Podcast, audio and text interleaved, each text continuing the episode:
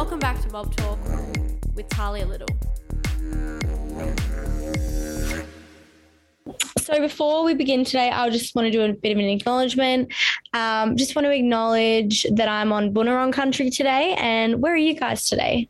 I'm on Dja Dja Wurrung country. Where's that? That's in like that's ages Uh, away. Yeah, like Bendigo, Castlemaine sort of area. Wow. Okay. Do you live there? Uh, yeah, yeah, I moved here a few months ago. So are you working from home at the moment? Yeah, working from home. I still I go into the office like once a week, once or twice a week. What made you move out there? Uh, I was I was I needed a break from the city. Needed to come somewhere where I could be a bit more grounded, a bit more around nature. Um, so yeah, thought I'd come out here. My, I live on my nan's farm, which is really nice. He's he's Aw, got an amazing shipping container home. I'm just saying, you know. Really? Very Yeah. cool. Yeah. What about did- it? Like, why is it so cool? Uh, well, I'm in a paddock with like horses. Um, you know, you wake up in the morning and there's like kangaroos in the paddock. Um, yeah, it's just really feels really wholesome. I feel like I'm doing a good thing for the environment, um, sort of by living a really sustainable life. Um, yeah, I'm growing all my own veggies, all of that stuff. Wow, you've like gone out into the bush to like reclaim reclaim my Yeah. and whatnot. Like that, you know, when you go out to the bush and you like start living in it, or like when I go back to home um, in Alice, you always feel so grounded, like waking up and feeling that, like especially in winter, that cold air like, Yeah, the sunrise and stuff. yeah, the fog's hitting like the dam and stuff. Yeah, it's beautiful. I always tend to like think about what it would have been like 300 years ago. I don't know why, but it's just like a thought that comes into my head all the time. Yeah, yeah, I think that as well. Must be a career thing. Yeah, it would be. So, um, Michael, what where what country are you coming from today?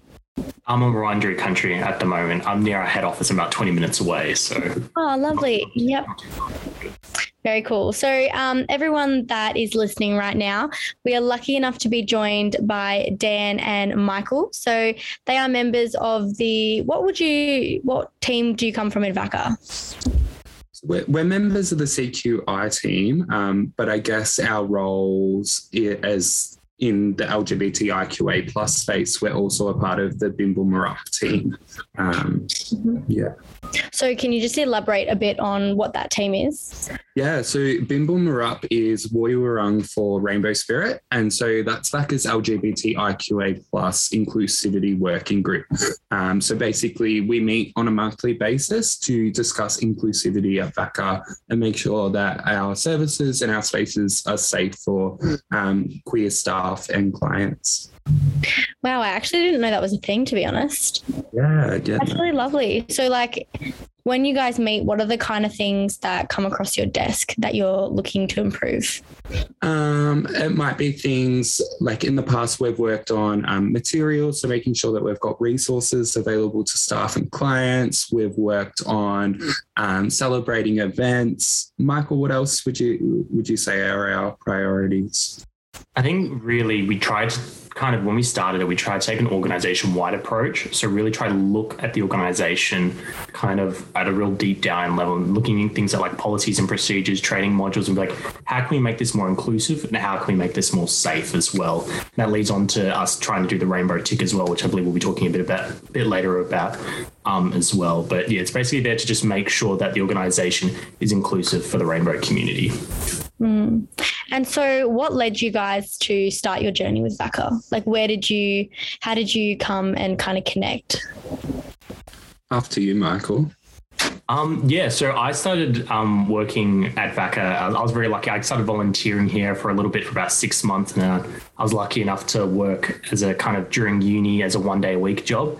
And when I finished my degree, uh, the CQI team's like, Do you want to come work as a quality advisor? And I'm like, I will take that. Not bad. Straight I will take that job.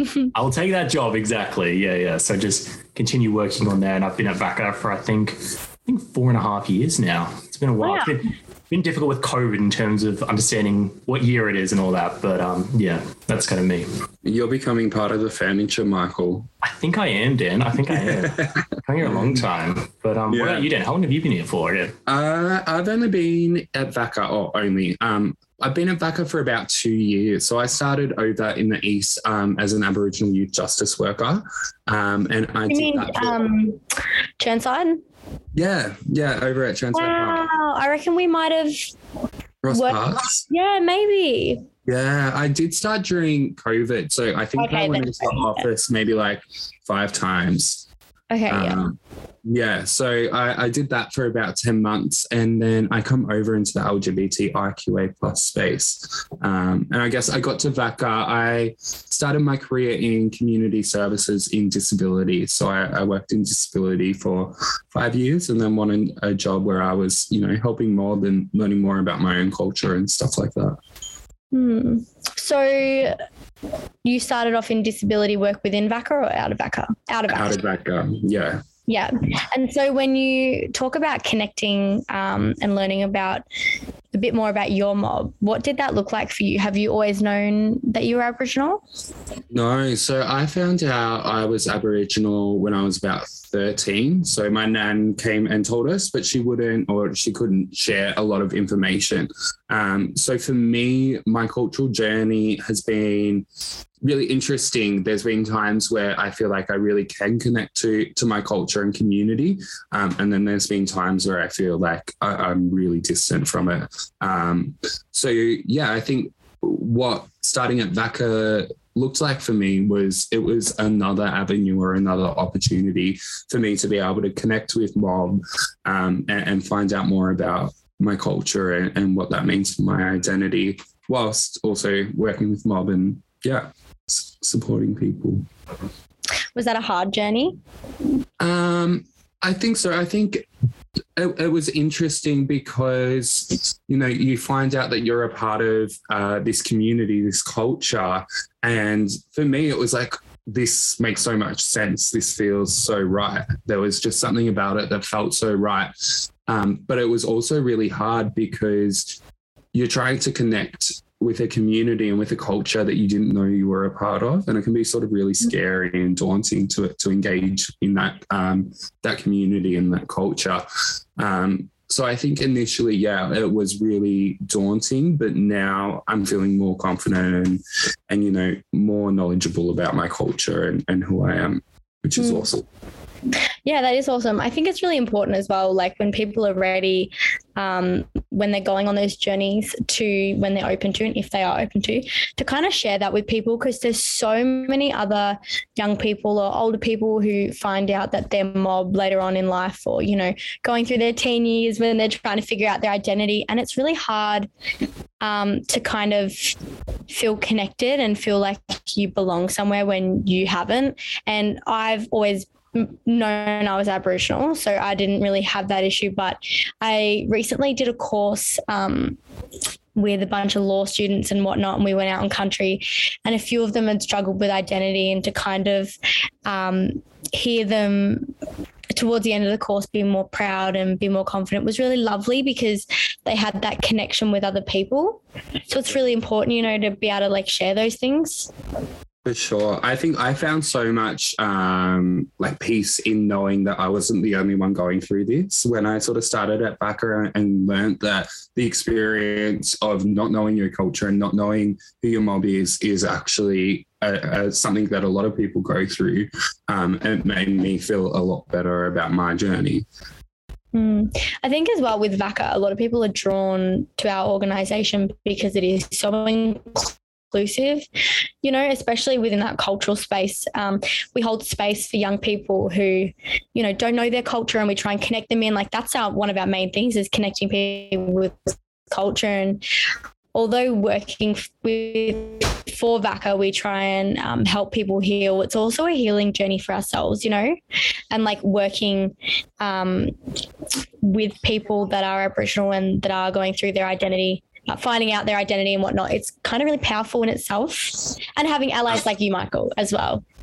Definitely. Well, I think one of the reasons why I really wanted to work at VACA was seeing all the great stuff that's done in about, you know, connecting the identity. And um, like when you go into the head office on the wall, it's got a map of Victoria with all the important locations on it. And it really just, as soon as you walk in, it feels safe, like it feels right. And, you know, when we do, I mean, not so much now, but when we did team meetings in person, there's always, you know, like a possum skin on the table or like um, lots of flags and stuff. And you just, you, it just feels like a nice place to be. So I definitely agree with you on that.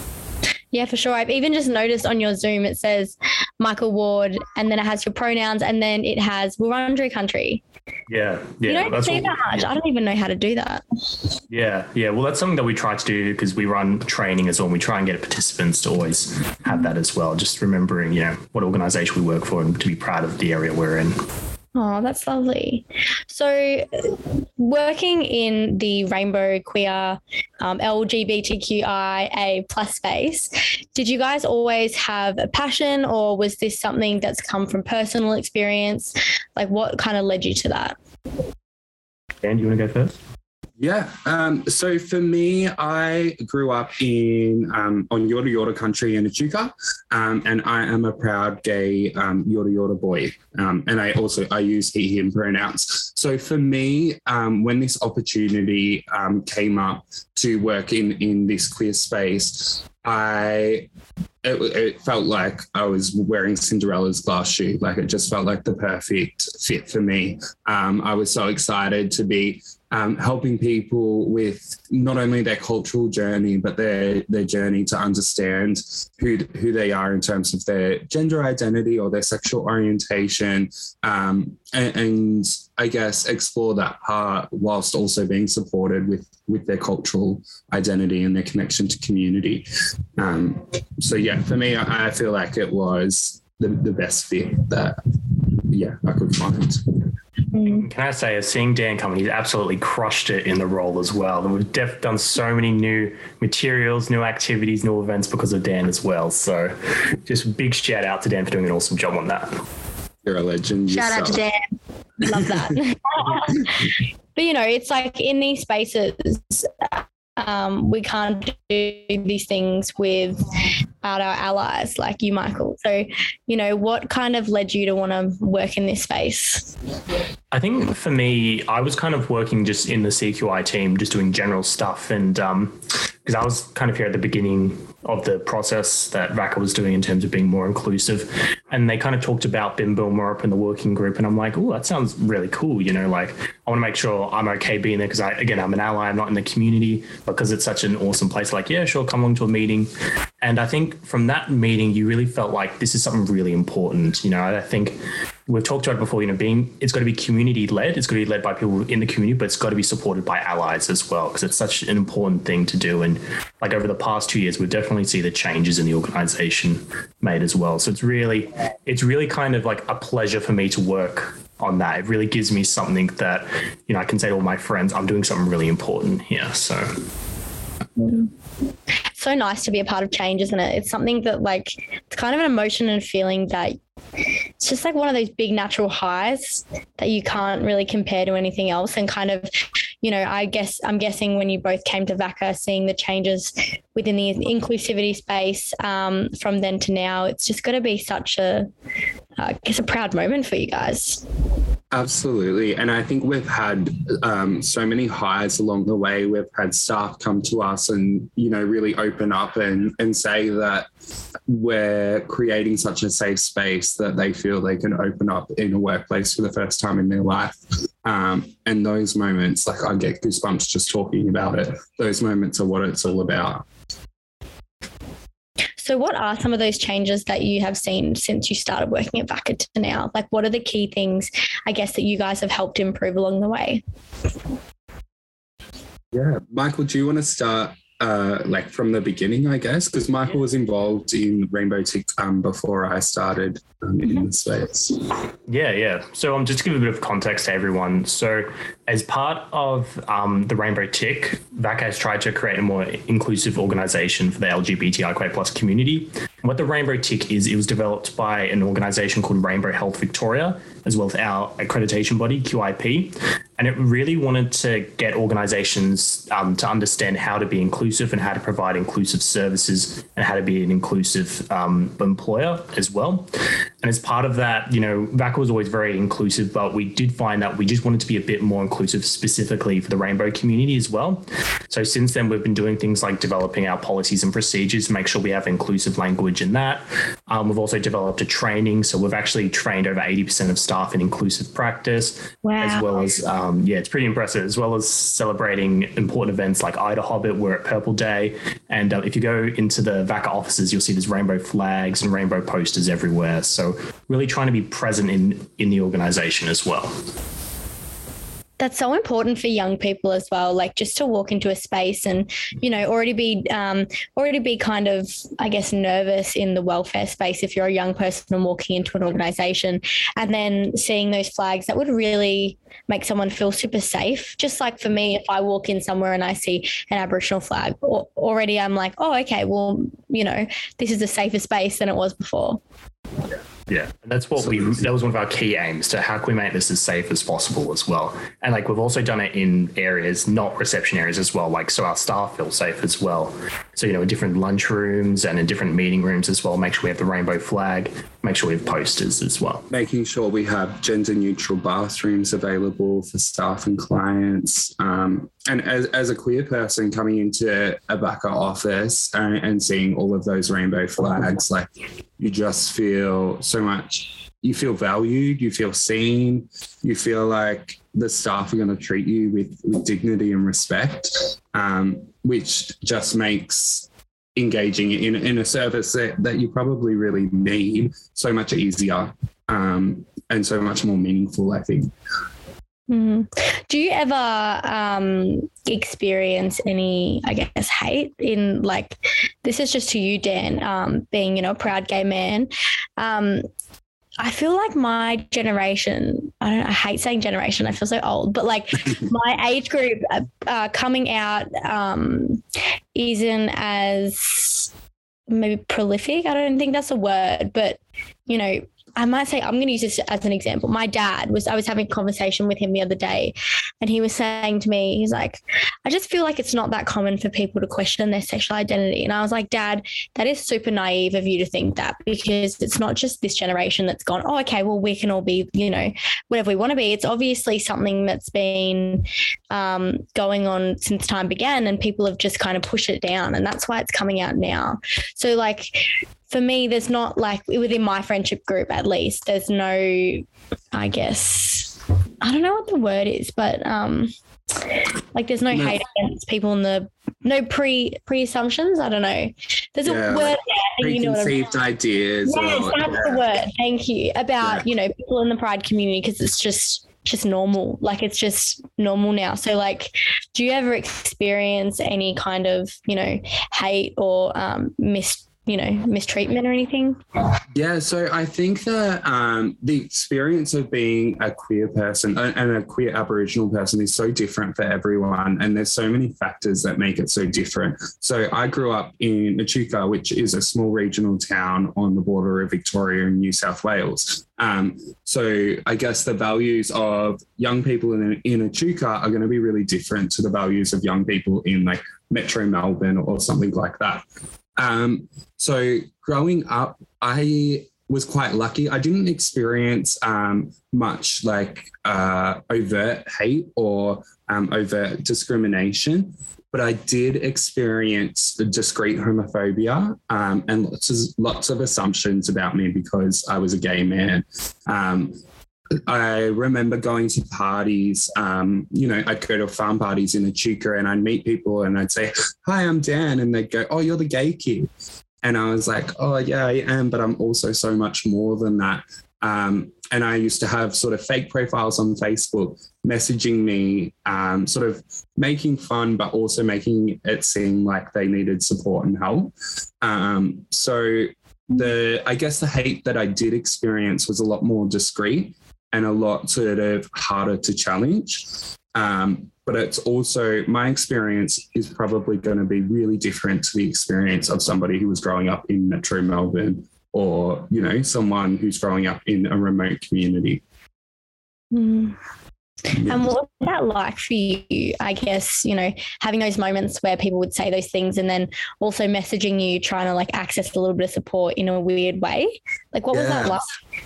Um, for me, it, it was really hard. So it was, it was lots of, I guess, adjusting myself and who I was to make the people around me feel really comfortable. Um, you know, when kids would say, "Oh, you're the gay kid," I turn around and say, "Oh, well, I'm not that gay," which I like. I'm about as straight as a circle, let me tell you. So I don't know what "not that gay" um, even means. But you know, that that's something that I'd say. I'd push away everything that associated me with the queer community, so that the, the people around me felt really comfortable. Um, and I guess the ongoing impacts of that were was that I started to lose sight of like who I was. I, I was telling people I was a gay man, but also trying to be as straight acting as possible. And so I spent, you know, a, a really long period um, confusing myself and then having to unpack that and go, okay, well, who am I when I'm not trying to please the people around me and make them feel comfortable? Mm.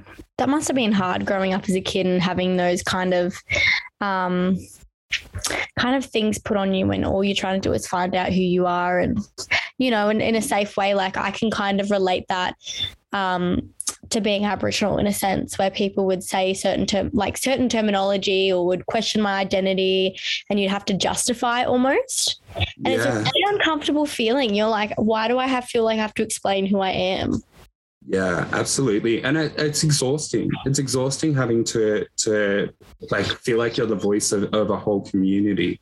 Um, and I think you know that's something that we really try to touch on in our training that we deliver. We run a, a really great activity. I don't know, Michael, if you want to speak sort of about that and about the the feeling being universal, even though the circumstances are different.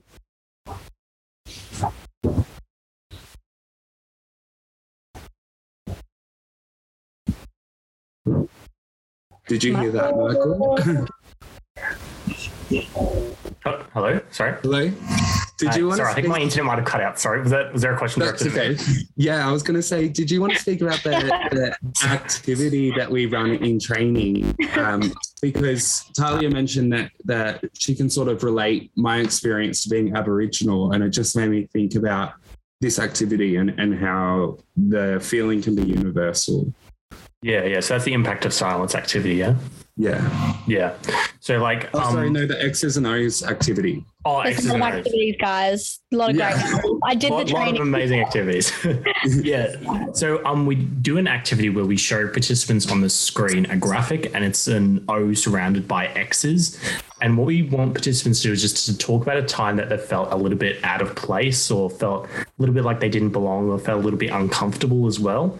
We just get them to talk about that in their breakout rooms, and then we come back and share it as well. And it's a really good activity in kind of making people prompt to think about, you know, perhaps, oh, if this has happened to me, this can happen to other people as well. And then we link it with the LGBTIQ plus community as well. And like, how would it feel to be in that community and feel out of place and not belong? So.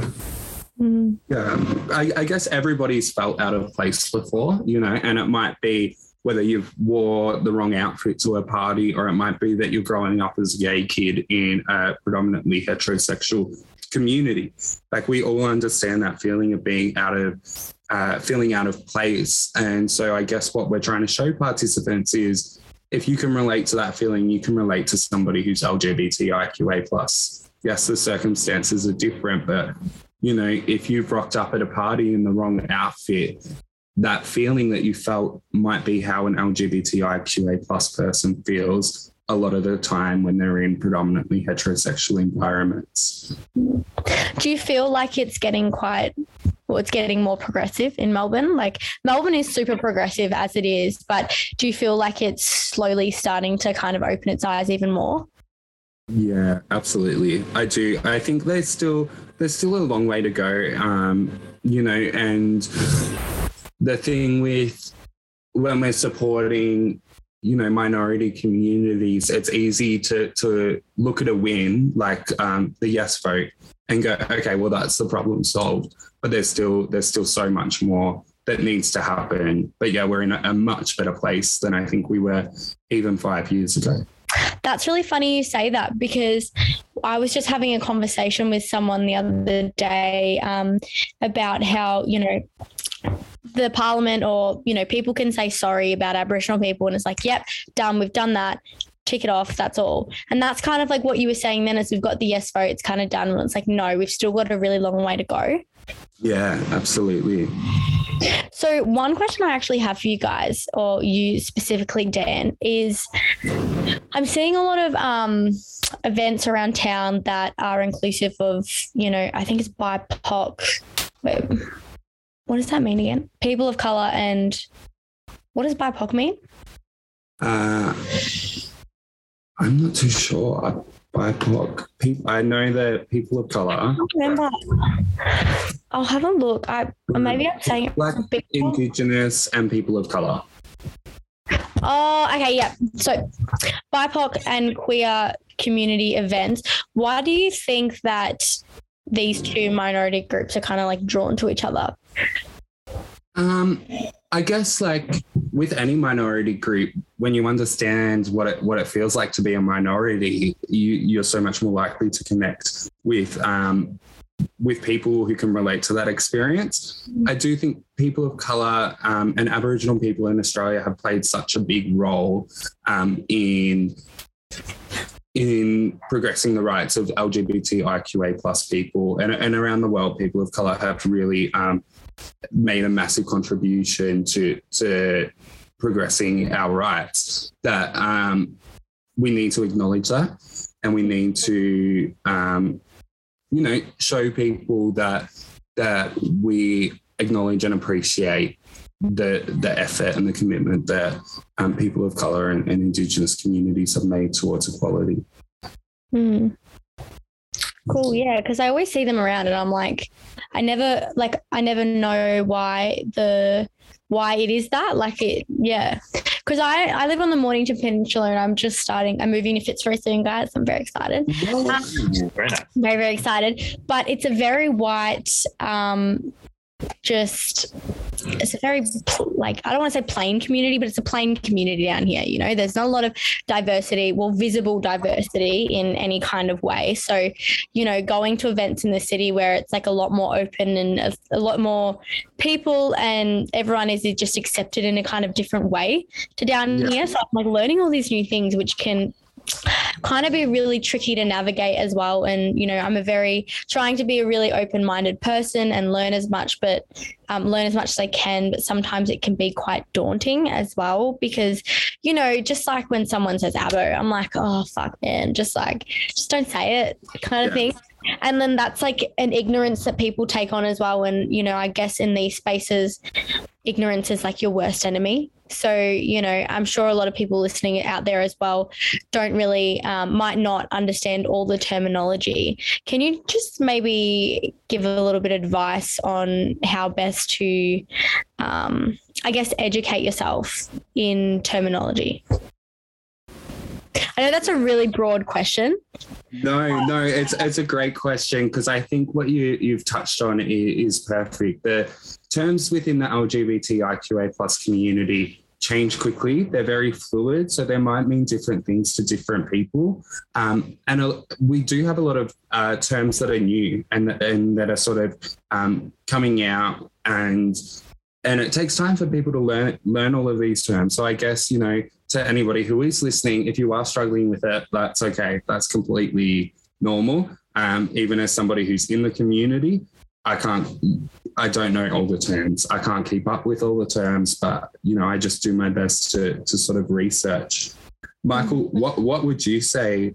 Um, I think, yeah, I think it's really important to remember that it's okay to get things wrong occasionally. Like it's important not to uh, beat yourself up about it. Just treat it as a learning experience like as we said, terms and community are like are changing all the time, and you know you might be saying stuff that's a bit outdated or things that you're not really too sure about. Um, for example, we talked about the term queer before, how some people in the community uh, think it's a great term and some perhaps links back to the old days where it's perhaps still not great. So it's about kind of understanding and being okay that the terms are changing and um, it's about just keeping up and trying to do your best with them as well. Mm-hmm. Yeah. And we also have a bunch of resources um, on Deadly Stories and at VACA that can help people um, to understand terminology and, and, common terms that they might hear within the community. Mm-hmm.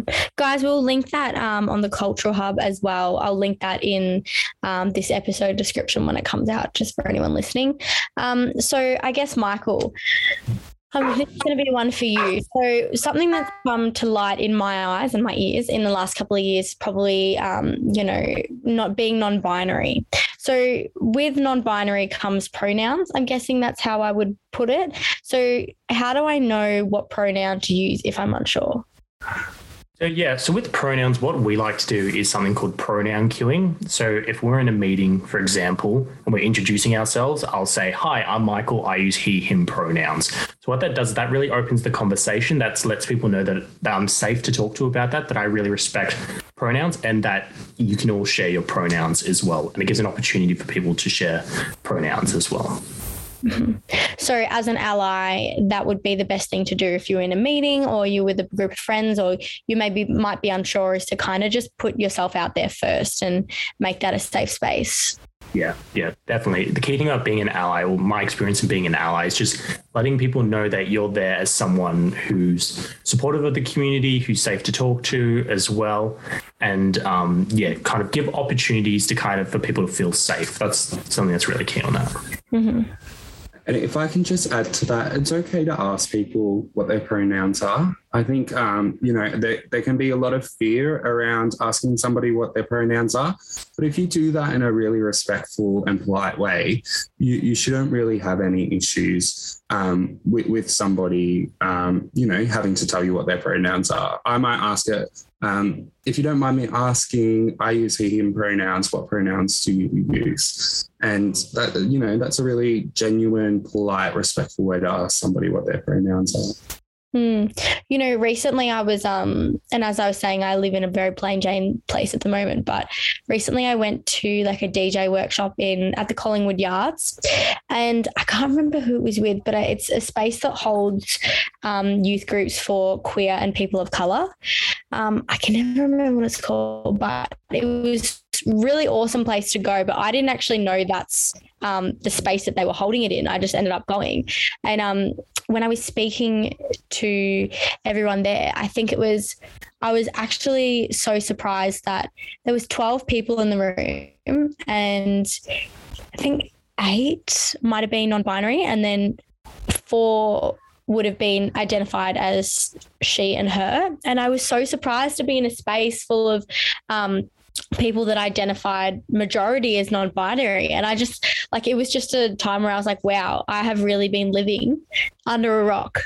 You know like this is becoming such more like a diverse space for people to feel like they can be whoever they want or whoever they feel like they are. And it was actually really cool to be around people that were kind of different as well Absolutely. I think our whole the whole concept of gender is changing. We used to look at it as as male and female, um, and now we understand that it's far more complicated than that. It's you know to to just have male and female, and some people are looking at gender as a spectrum and, and something that you can move between. And I think that that's just so beautiful. It's going to break down so many um, like gender roles and, and gender stereotypes. And it's so exciting when you see young people so confidently, um, you know, identifying as, as non-binary or, or gender diverse or, you know, just being their authentic selves and not, not being scared of, of what people might think.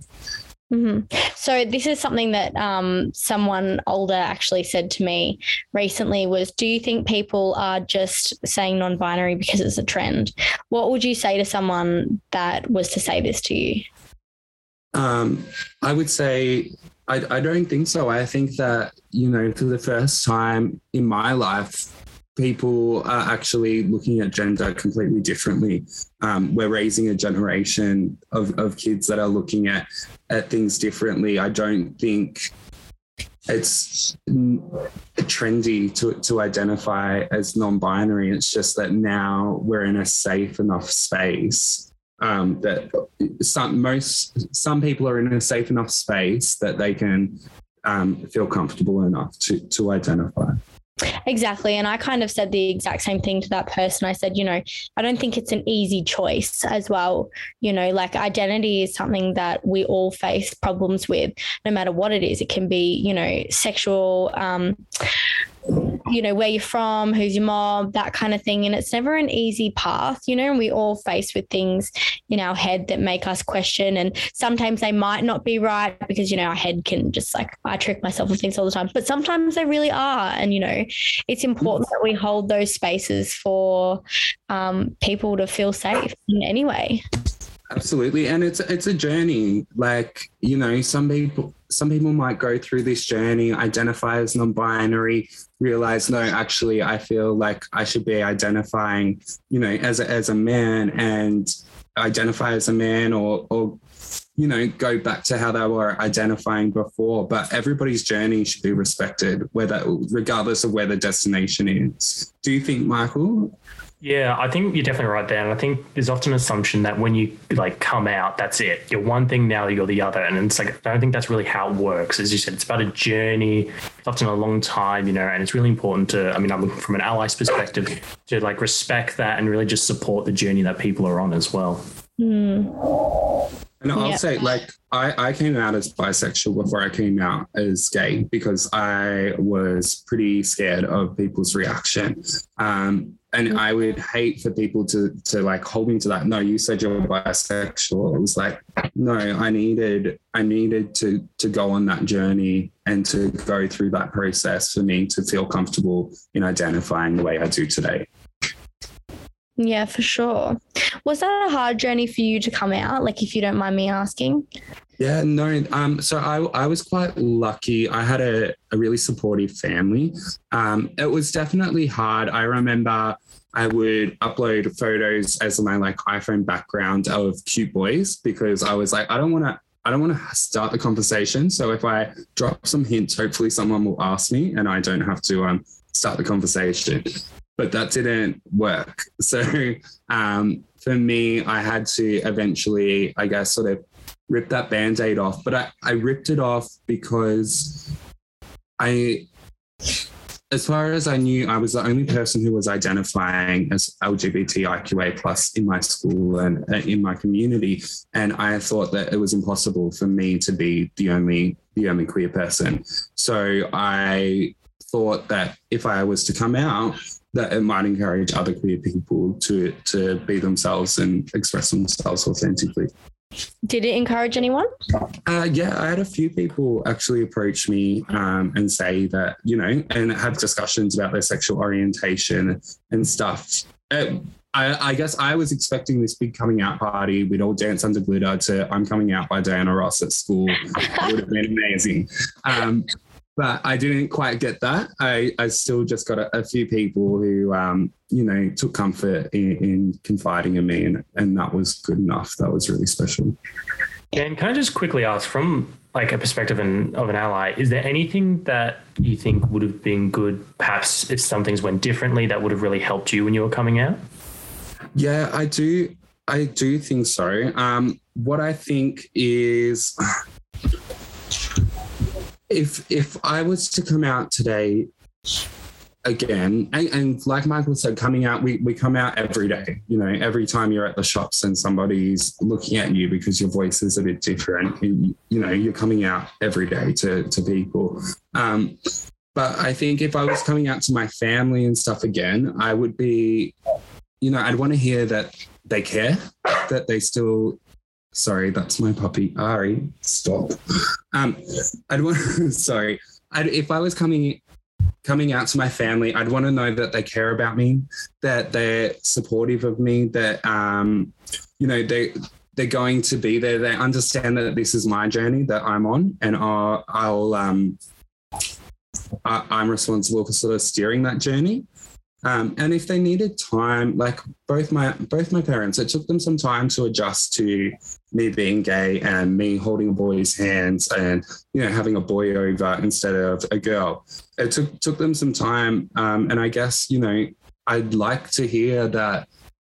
I I'd like I would have loved for them to say I, am so supportive of you. I'm here for you. Please be patient with me while I learn because you know this is new to me as well. Um, yeah, I think that that's really important. Michael, how would you respond as an ally if somebody came out to you? Do you think? I think, like from now, as I said, like it was a journey for me, and perhaps what I said before I started working this role to now would be different as well. But I think similar to what you said, let people know that, you know, that's completely all good. You know, I would probably say, you know, thank you for telling me, like, thank you for seeing me as someone who's safe to talk to about that, and how can I support you on your journey? You know, I think like, it's just just about respect, isn't it? It's just about you know helping um, helping someone else out. So. And, and, that would be perfect. That's exactly what I'd want to hear from a friend if if I was to come out to them. Isn't it kind of like not silly? I don't know if silly is the word, but that we have to come out like. It's it's kind of like a. I, I remember seeing this ad once, and it must have been an ad or a video clip, and it was like, I swear it was an ad, and it was people going like, "Mum, I'm straight. And they would just drop their mouths and it would be like, it was almost the reversal. Did you guys ever see that? Yeah, I think I might have actually. Yeah. And when you put it into that context, is like, wait, it's just weird that it's like yeah. a thing that, you know, and this is what I said before about, you know, if like, I was actually just talking with a girlfriend the other day to say like if someone just brought along a girlfriend or a boyfriend or whatever from whatever gender they are, it just wouldn't be a like it wouldn't be a big deal. But for that person coming out, it could really be something that you know has weighed on them for a really long time. And to kind of assist them in that process, I guess, would just to be super open minded and um, to make them known that obviously, like you said, you care and like it's okay. Like we love you for whatever and whoever you want to date, you know? 100%. And I think you, you touched on like a few really important things. Like, firstly, that coming out is just correcting an assumption that, that we all make about people. We assume people are heterosexual. So, mm. coming out is just correcting that assumption.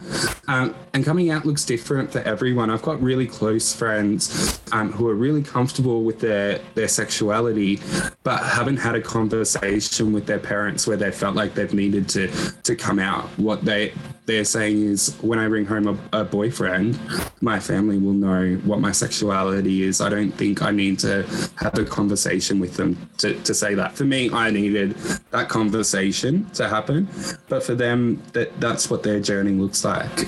Absolutely, and um, you know, something that I've started doing, and I'm very conscious of this actually, um, is when I ask people, you know, who they're dating, I'll say, "Do you have a partner?"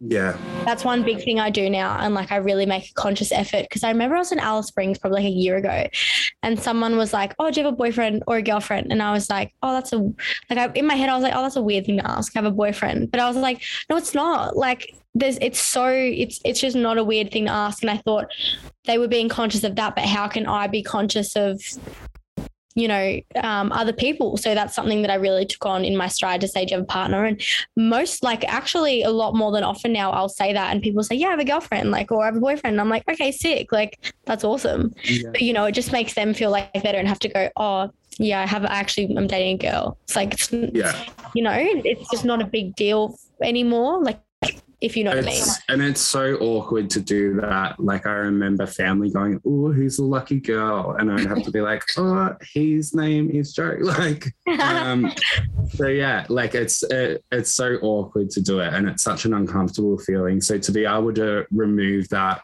for someone is is something you know a, a good ally will do. Mm-hmm, for sure. I think, like touching on what you said before, it's really just about creating inclusive language as well. And by having inclusive language, by asking things like partner, we create safe spaces and inclusive spaces as well. So it's often just little stuff like that that can have a really big impact as well. For sure. And talking about in- ex- inclusive spaces, um, going back to gender and sexual orientation, what is the difference between those and how do we um, best make a safe space for young people when talking about, you know, both of these terms? Yeah. Mark, would you want to answer this or do you want me to? Um, I think, do you want to answer this one? Okay. Um, so I think the, the difference between sexual orientation and gender identity. So gender identity is a, a person's internalized sense of self. So that can be feminine, masculine, neither, both, or moving around freely. And someone's sexual orientation describes a romantic and or sexual attraction to another person.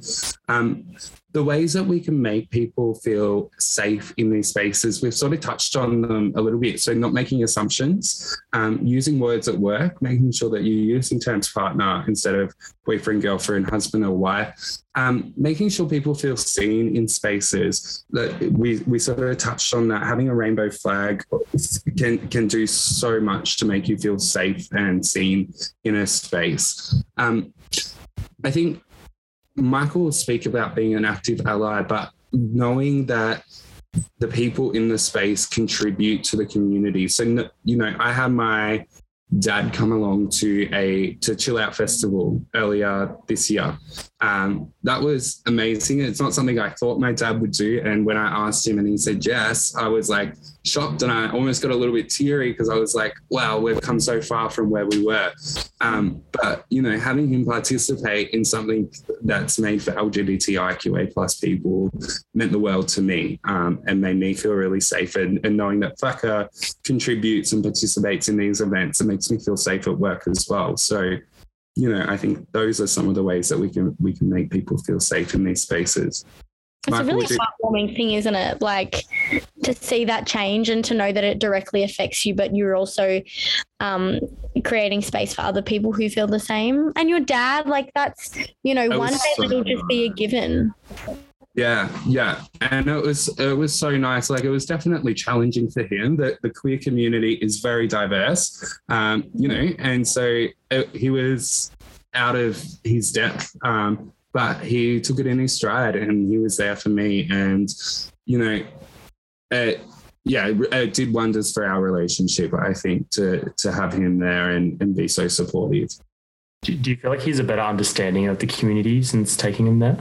Yeah, absolutely. Um, and I think that, you know, he's prouder to to have a son that's a part of that community. Once you see the community, you know, that I I met somebody um, recently who only come out um, last year. They're 21, um, and they haven't been a part of the community yet. And I said to him, once you're a part of the community, you will feel so much more comfortable and so much more free in expressing yourself because it is so diverse. You feel so loved, you feel so welcome.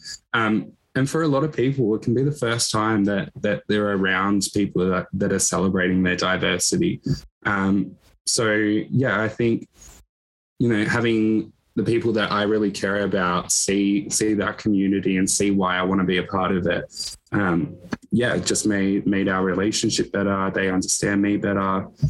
Yeah, it's really beautiful.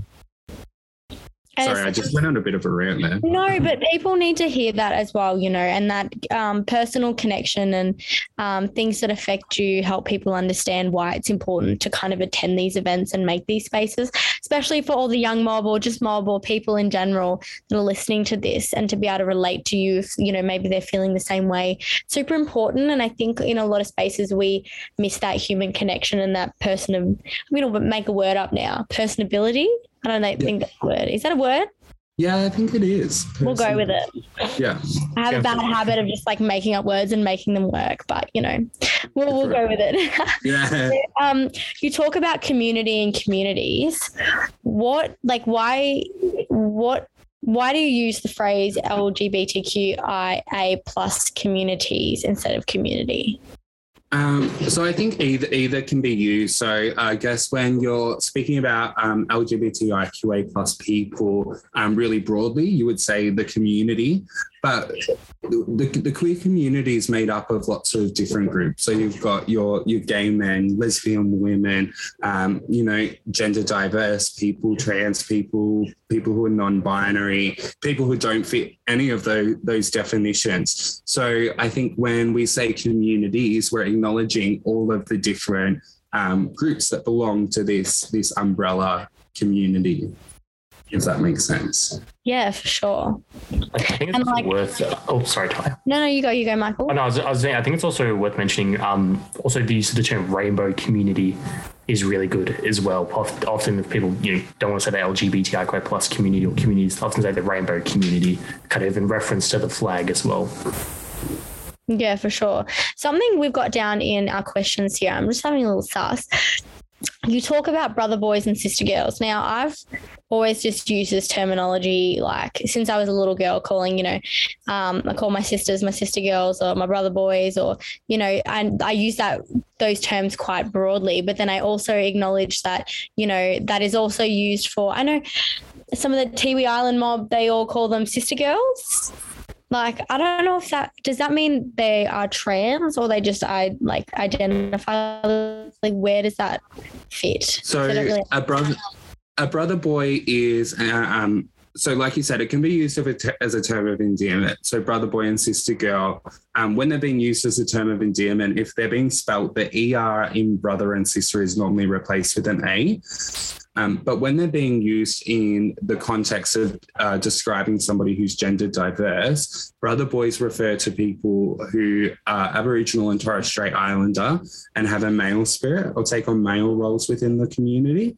Okay, Um, and the term sister girl is used by Aboriginal and Torres Strait Islander people who have a female spirit and take on female roles within the community. Um, that doesn't necessarily mean um, they're trans it just means their spirit is yeah, so um, I guess the way that we look at gender identity within the Aboriginal and Torres Strait Islander community is really different, and it's always been really different. And and these ideas of um, what the way we see gender today is it comes from colonization. That's not the way that Yeah. aboriginal people have always seen gender. So i guess when we say it take on, takes on a female spirit what that looks like for um, each person is different. They might identify as trans and as a sister girl or they might just say no i, I have this female spirit within me if that Yeah. makes sense yeah no for sure i just always wondered because i know that we always used to say the sister girls in T. I think it's tiwi um there's lots of sister girls i think that's how you say it but then i was like i always call my like my sisters my sister girls so that's good for like some clarification there as well and just to Yeah. anyone listening like i just want to open that space for people who are still learning just like me as well you know i think it's important um to kind of have that space and get things wrong. And i'm so lucky to have you guys where i can kind of bounce things off as well. Because i know it can get really hard educating people and i'm sure you feel the same way dan and michael as an ally. Sometimes you know when people might be a bit ignorant it's kind of like oh you know kind of over this or um, you know it's getting a bit too much. So dan how would you deal with um, someone that is being quite ignorant in those situations? Um, well, I, I think if somebody's being ignorant, it depends. It depends on the context because maybe what Michael, do you want to talk about the way that you sort of approach these questions? Because I think that you can show the difference between being ignorant and proactive and being ignorant and not doing anything about it. Yeah, yeah. So often, um, some of the advice is get, particularly if I'm talking to older members of my family, sometimes they just they're not necessarily meaning to say the wrong words or be homophobic. They, they just didn't grow up. They like it's a bit easier for people of our generation to kind of learn more about um, key terms and keep up to date with current terminology, but they really didn't have that. So it's important to I feel, particularly with older people, be patient, understand that they may not know, but really just try to inform them in a really positive way. We often use the term calling in rather than calling out as well. It's kind of if there's discrimination or microaggressions, you explain to the person why it's not okay and why it's important to um, to do that. Um, unfortunately, there are going to be situations where people aren't really supportive, and it's key to also remember, you know, do we feel safe in this situation, calling them out? Do we feel like we can change their minds, or is it sometimes better to perhaps leave it for a bit? So it really depends on the context and the situation about making sure that the community feels safe and that we're doing what we can to support the community as well. Hmm. And I think for for those queer people, because I I did have to do so much educating, and it was bloody exhausting. Um, you know, people would come to you and you know have all of these questions and expect you to be the voice of the whole LGBTIQA plus community. So I think any if I was to give somebody advice who was in a similar situation, get support. Don't don't be doing it all by yourself. Have have a group of people that you can come back to and be like, oh my god, I'm exhausted because I've had to define my sexuality 15 times today.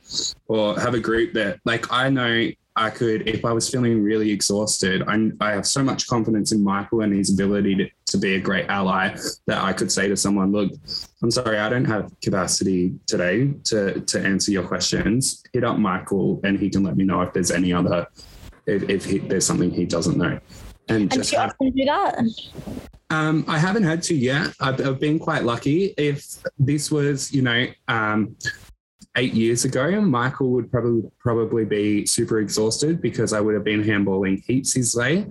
um, but yeah, I, I, haven't had to yet, but I would feel so confident in, in, doing that because you know I really trust Michael and I trust that he's supportive and he, and he demonstrates his willingness to contribute to our community, um, and so that makes me feel really safe in leaning on him for support.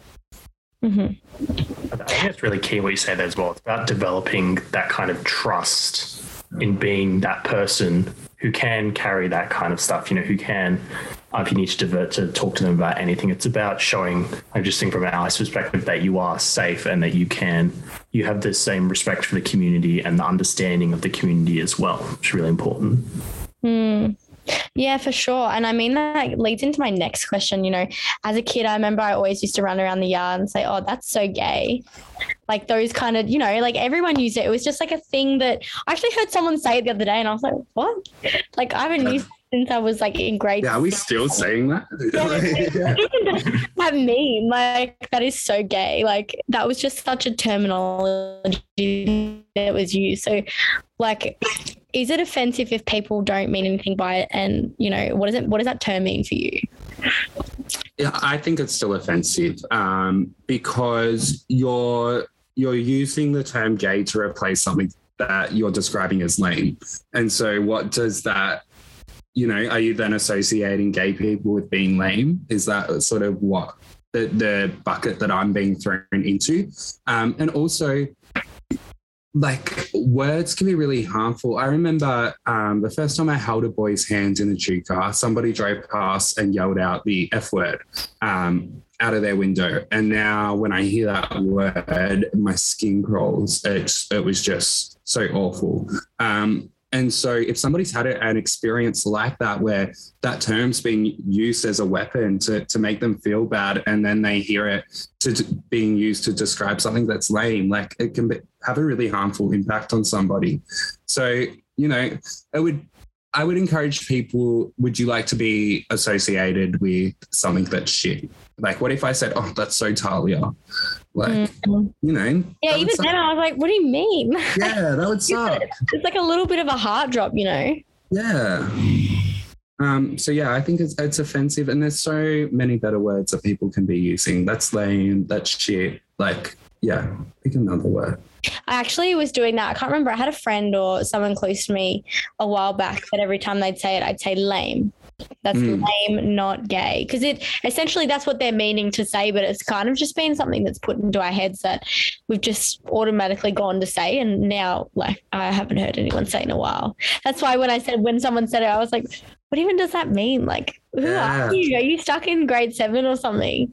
And I've st- I've still got like cousins and friends who I'll be sitting there and they'll go, "That's okay," and they're like, "Oh, sorry," but I know that every time I'm there and I pull them up on saying it, it's gonna be, you know, it's gonna stick in their minds and they might be less likely to say it. So don't be scared to be the one that's like, "Hey, don't say that word." You know, you don't have to end a friendship over it. You just have to be like, "Oh, that's a gross word. Use something different." Yeah, I like the way you put that. Oh, that's a great word. Yeah. Just turn that word off. So, yeah. talking about, let's go into the next question. Are bisexual people just folks who have finished coming out as gay, are uh, not finished coming out as gay or lesbian? You know, obviously, I, I know the answer to this, but in a broad, broader context, anyone listening, can you just give a brief to, you know, um, answer to this question? Yeah, no, Michael, do you want to answer this or do you want me to? Um, I'll give it a go, but uh, if you, yeah, feel free to let if I um, don't cover it. But I think it's really important to remember that bisexual people are people who are attracted to two or more gender identities. So it's really important to remember of that term as well. And um, that can also be also called bi or bi plus as well. And it's also really important to coming to terms with um, your sexual orientation can be challenging and confusing, and um, and it can also be a journey, as we talked with before, that people are allowed to change and identify as one thing and then changes later down the track as well. But um, it's also important to remember if someone respect if someone identifies as bi, to respect that as well. Yeah, yeah. But bisexuality is a is a legitimate sexual orientation. There are people who are attracted to to two or more gender identities. Um, you know, and for some people, it's part of their journey. For others, it's their destination. Mm. And what do you what would you say for some advice for, you know, maybe a worker working with a young person that is struggling with their sexual identity to make them feel safe in this space? Um, I think what I would say is just just allow them to explore this journey and, and be supportive of it. Say, you know, it's okay if you don't know. If if you're working it out, like I'm just here to help you work it out. I'm not here to encourage you to get to one destination or another. I'm just here to be to be here for when you need me. Michael, would you add anything to that? Do you think? No, I think that really covers it. So it's so weird. Sometimes Michael, I like can't hear you. Can you hear Oh, him? sorry. Yes, sorry. My internet keeps like cutting out occasionally. Oh no, so I can like hear you a little bit, but it's like really Oh, okay. loud. I'm like, is he Sorry. whispering? I think No, that no, no, I think- I think- takes I think my like internet a is- while to Yeah, apologies about that. Yeah, my internet. no, no. it's very good. good as well. So like sometimes where I like miss some stuff and I'm like I have to Yeah. use context clues and how to do it. Apologies for. For sure. So I've got another question for you guys. I was at a this same DJ workshop. And I was really happy to be in a space. Um, I don't know. I don't know if I'm saying this right, but with lots of feminine energy. I felt like it was feminine energy and no like guys in a way. But I was nervous to say that because I was so excited to just be around like um, um, women and non-binary oh, I don't know how to say it, but I was just really excited to be in a space with heaps of feminine energy.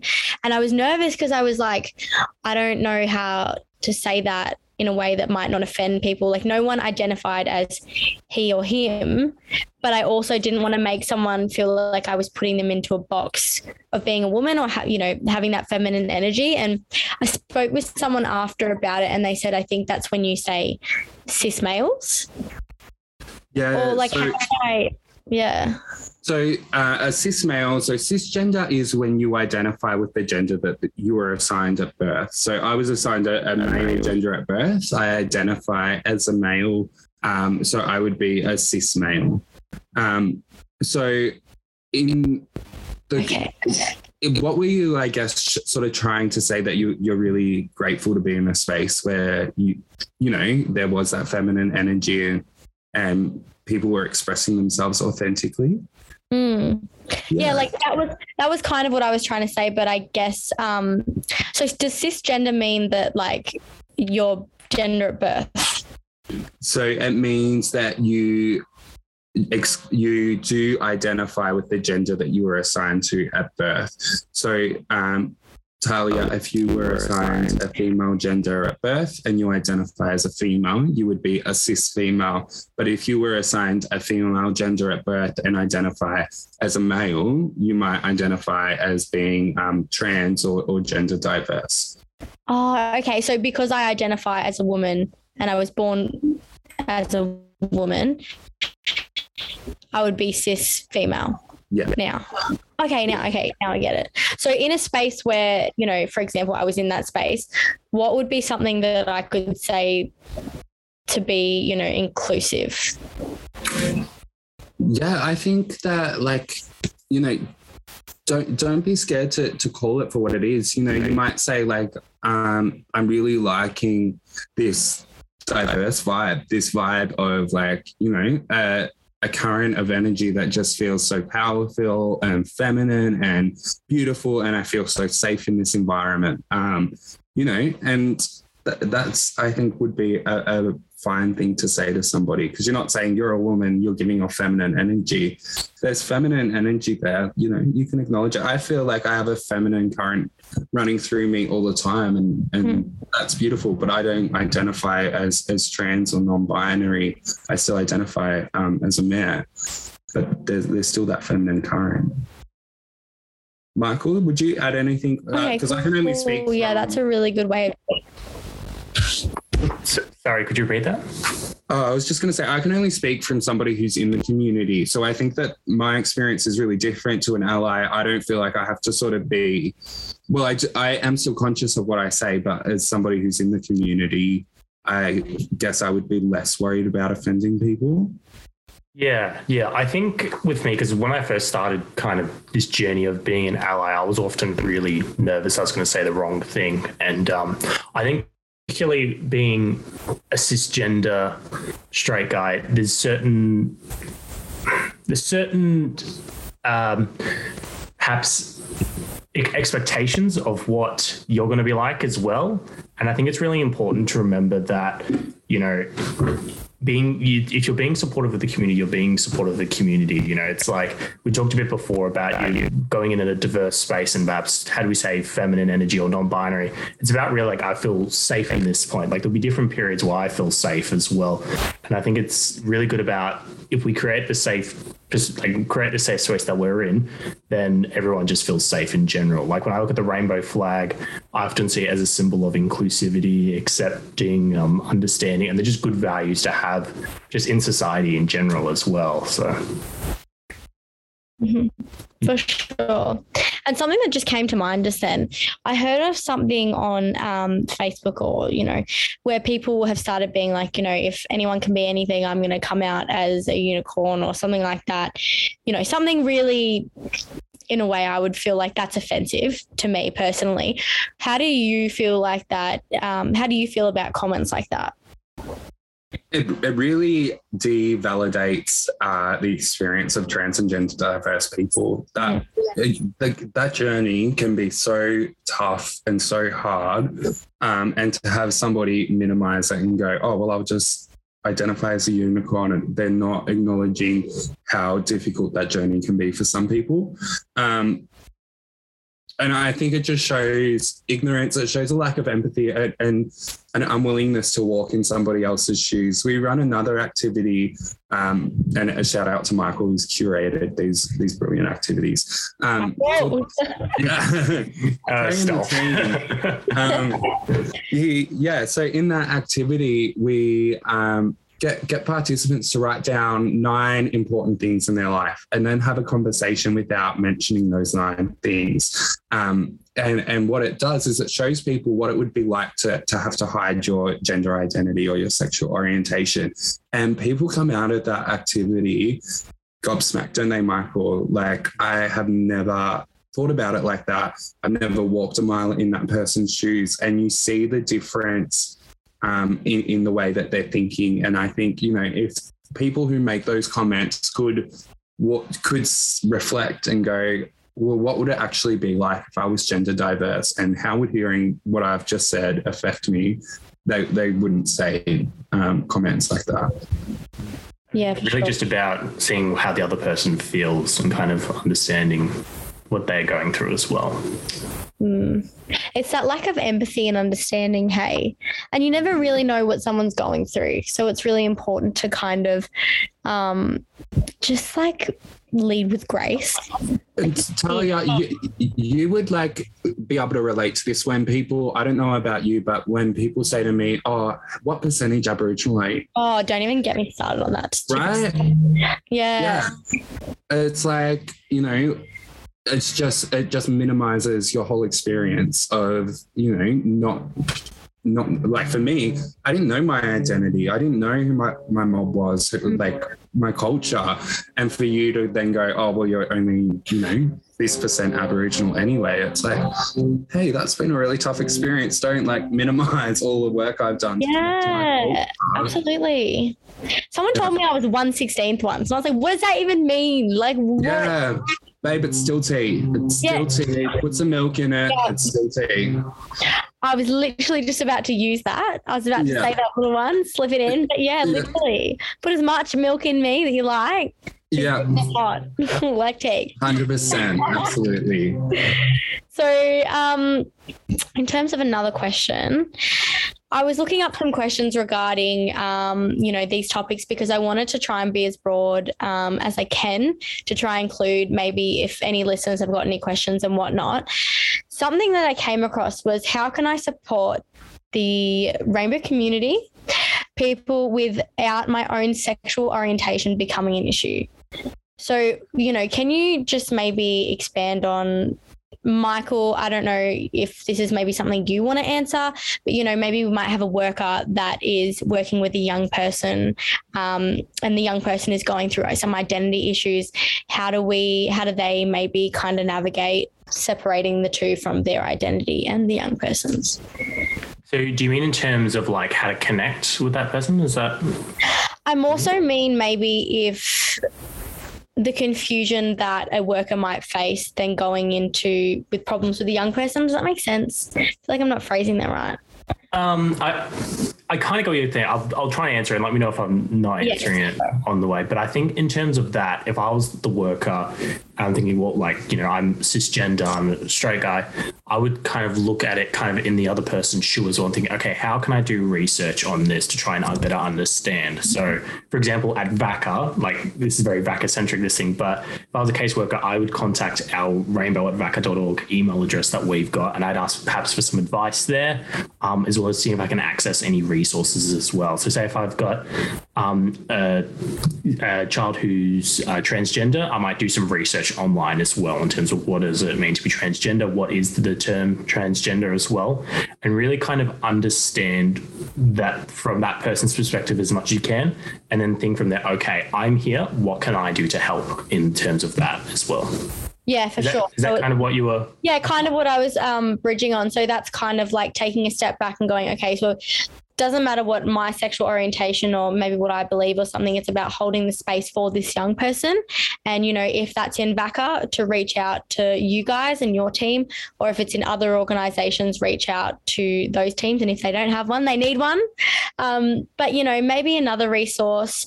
Is there any other resources that are outside of VACA that you might know of? There's definitely a lot of like referral services. Like there's Thorn Harbour Health; they're really good as well. Um, uh, or Dan, what are some of the other ones? Minus 18 are a fantastic resource for um, young people. So it's they run activities and events for people under the age of 18 who identify as part of the queer community. But it's also a great resource for parents, for carers, for friends of LGBTIQA plus people because they've got lots of articles around what you can do to support your your the queer people in your life on our deadly stories as well. Um, I don't know if we can link all of this um, in the description, Talia, but we've got um, you know lots of resources, referral lists, um, those sorts of things that can help people to sort of access services and information. Um, yeah, to, to find out more. Absolutely. I think that's a really good idea. I'm going to try and figure out a best way to do that because I think, as well, after listening to an episode like this, it is really important to include that information for people to then resource. Um, so maybe if it's something we can put in the Mob Talk link tree, even, or, you know, on the Culture Hub, um, if anyone's listening, that is on the VACA website. So when we post an episode now, and a description will come out. So I'll link it there as well, um, just so if there's any young people or workers wanting to kind of know um, where's best to access. I think Yeah. that's a good idea. And if you're a VACA client, speak to your, your VACA case manager um, and they can sort of reach out to either myself or Michael or Bimble Marup um, and, and we can help them to find some resources. Um, but all all of our VACA staff, or nearly all of them, have done our LGBTIQA plus training. So I would feel really confident in their ability to find, um, you know, some great services and supports for mm-hmm. people that need them. Yeah, for sure. And I'm just going to ask Michael a question. What is your? I know we've kind of gone over this for, we've kind of gone over this quite a bit in this episode, but just to reiterate briefly, you know, the most important things of being an ally for these communities. Yeah, so I think there's a few key things, and kind of my first thing is to learn. So we talked about it before, you know, doing research about the community online, um, ask friends if it's appropriate as well. Like I often watch a lot of YouTube videos if I want to do learn a bit more about the community as well. It's also about kind of being visible as well. So as we talked about a bit before, you know, try and call out discrimination and um, really try to support Plus um, businesses, organizations, or charities, and uh, really try and uh, promote them as well. It's also like you know taking care of the people in your life as well. So keep an eye on the people who you know are in the community, friends, family, and so forth, and um, really remember that it's important to really just respect like i think being an ally really what does it actually mean? It just means to respect your friends to really be someone who can be supportive of them as well you know? Be someone who you can be you know you can talk about this stuff. Be someone and sometimes if you can't take it that's completely fine. You can refer it on to someone else as well. But try and just be a safe presence in people's life. That's my key thing about being an ally yeah, for sure. And Dan, what is some advice you can give to someone that may be struggling with their identity or um, sexual identity or gender? Like, what is some advice you can give to young people out there? Um, my advice would be it's okay. It's okay to struggle. It's okay not to know. Um, you know, remember that that this is a journey and and how long it takes for you to to find a term that suits you best or find your place is how long it takes. Um, don't don't let anybody you know rush or slow down that journey for you, and reach out for support. Um, you know, I, I remember feeling so lonely uh, in Echuca. Um, and if I could have my time over again, I would have been on Facebook. I would have been on minus 18, on Deadly Stories, finding these online communities where I, where I can feel like I belong until you know I can move and, and access those communities in person. Um, so yeah, make sure that you're you're connected and supported. Um, and and yeah, be be yourself. You're amazing. Uh, there's, there's an amazing community of people who are gonna love you um, if you're not feeling that love already. So yeah, be yourself and come join us uh, in, in your queer family. We can't wait to have you. That is so lovely. I always like asking people like a little reflection, or sometimes I'll do like a note to yourself when you're 17 or 16 or something. And it's just sometimes the most beautiful things come out of there because when you think about it, you're your own worst enemy, like always. Like I'm the biggest enemy to myself. And, you know, it's just, you just got to be kind to yourself and allow yourself to have that space and um, just learn and grow and have your own journey.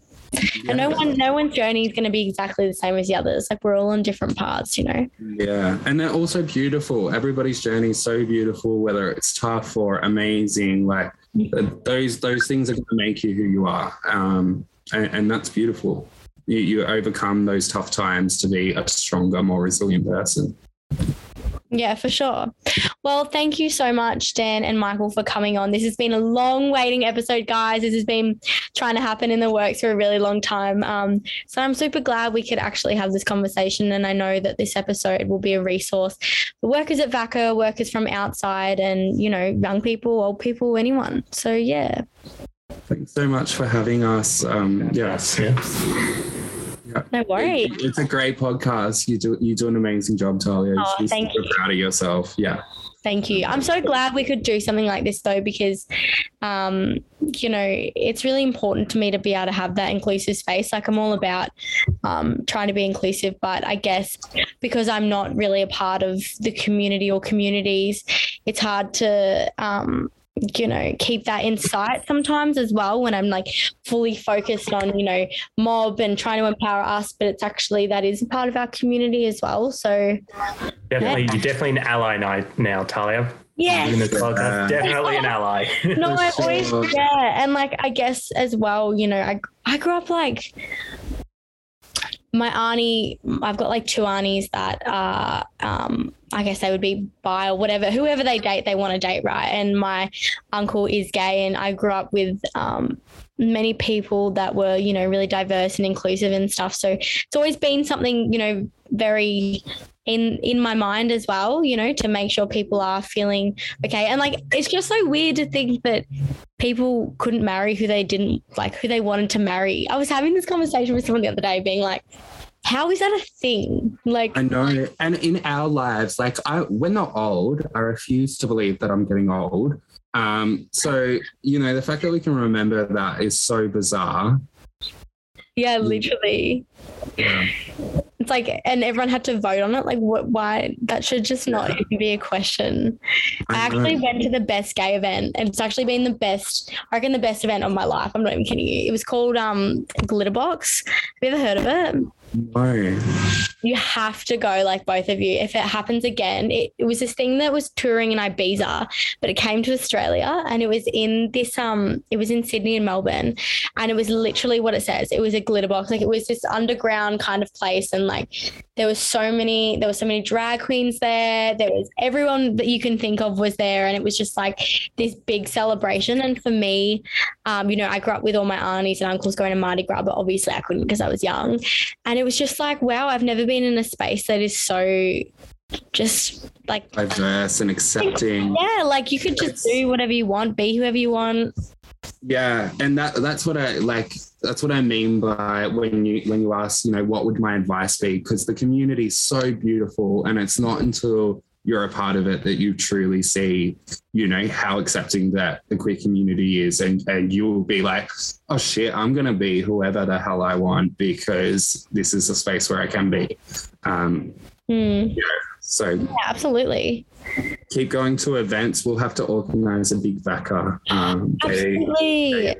Yeah. Yeah, I would love that though. I would love to come and be an ally and support and just have fun, you know? What would you reckon? Organization trip to Glitterbox next time it comes? Or Yes. also that- maybe Maybe- staff? That'd be awesome. Yeah, don't wait for it to come. Just send us to Ibiza and we'll. Yeah, let's do that. VACA, you hearing that? Can you pay us? It's a part of, you know, um, it's like cultural awareness, but um, yeah, it's professional development. That's what it is. That's what- Professional development. You can put in the budget, can't we? yeah. Well, all right, guys. Thank you so much for today, and I'm sure I'll speak to you soon.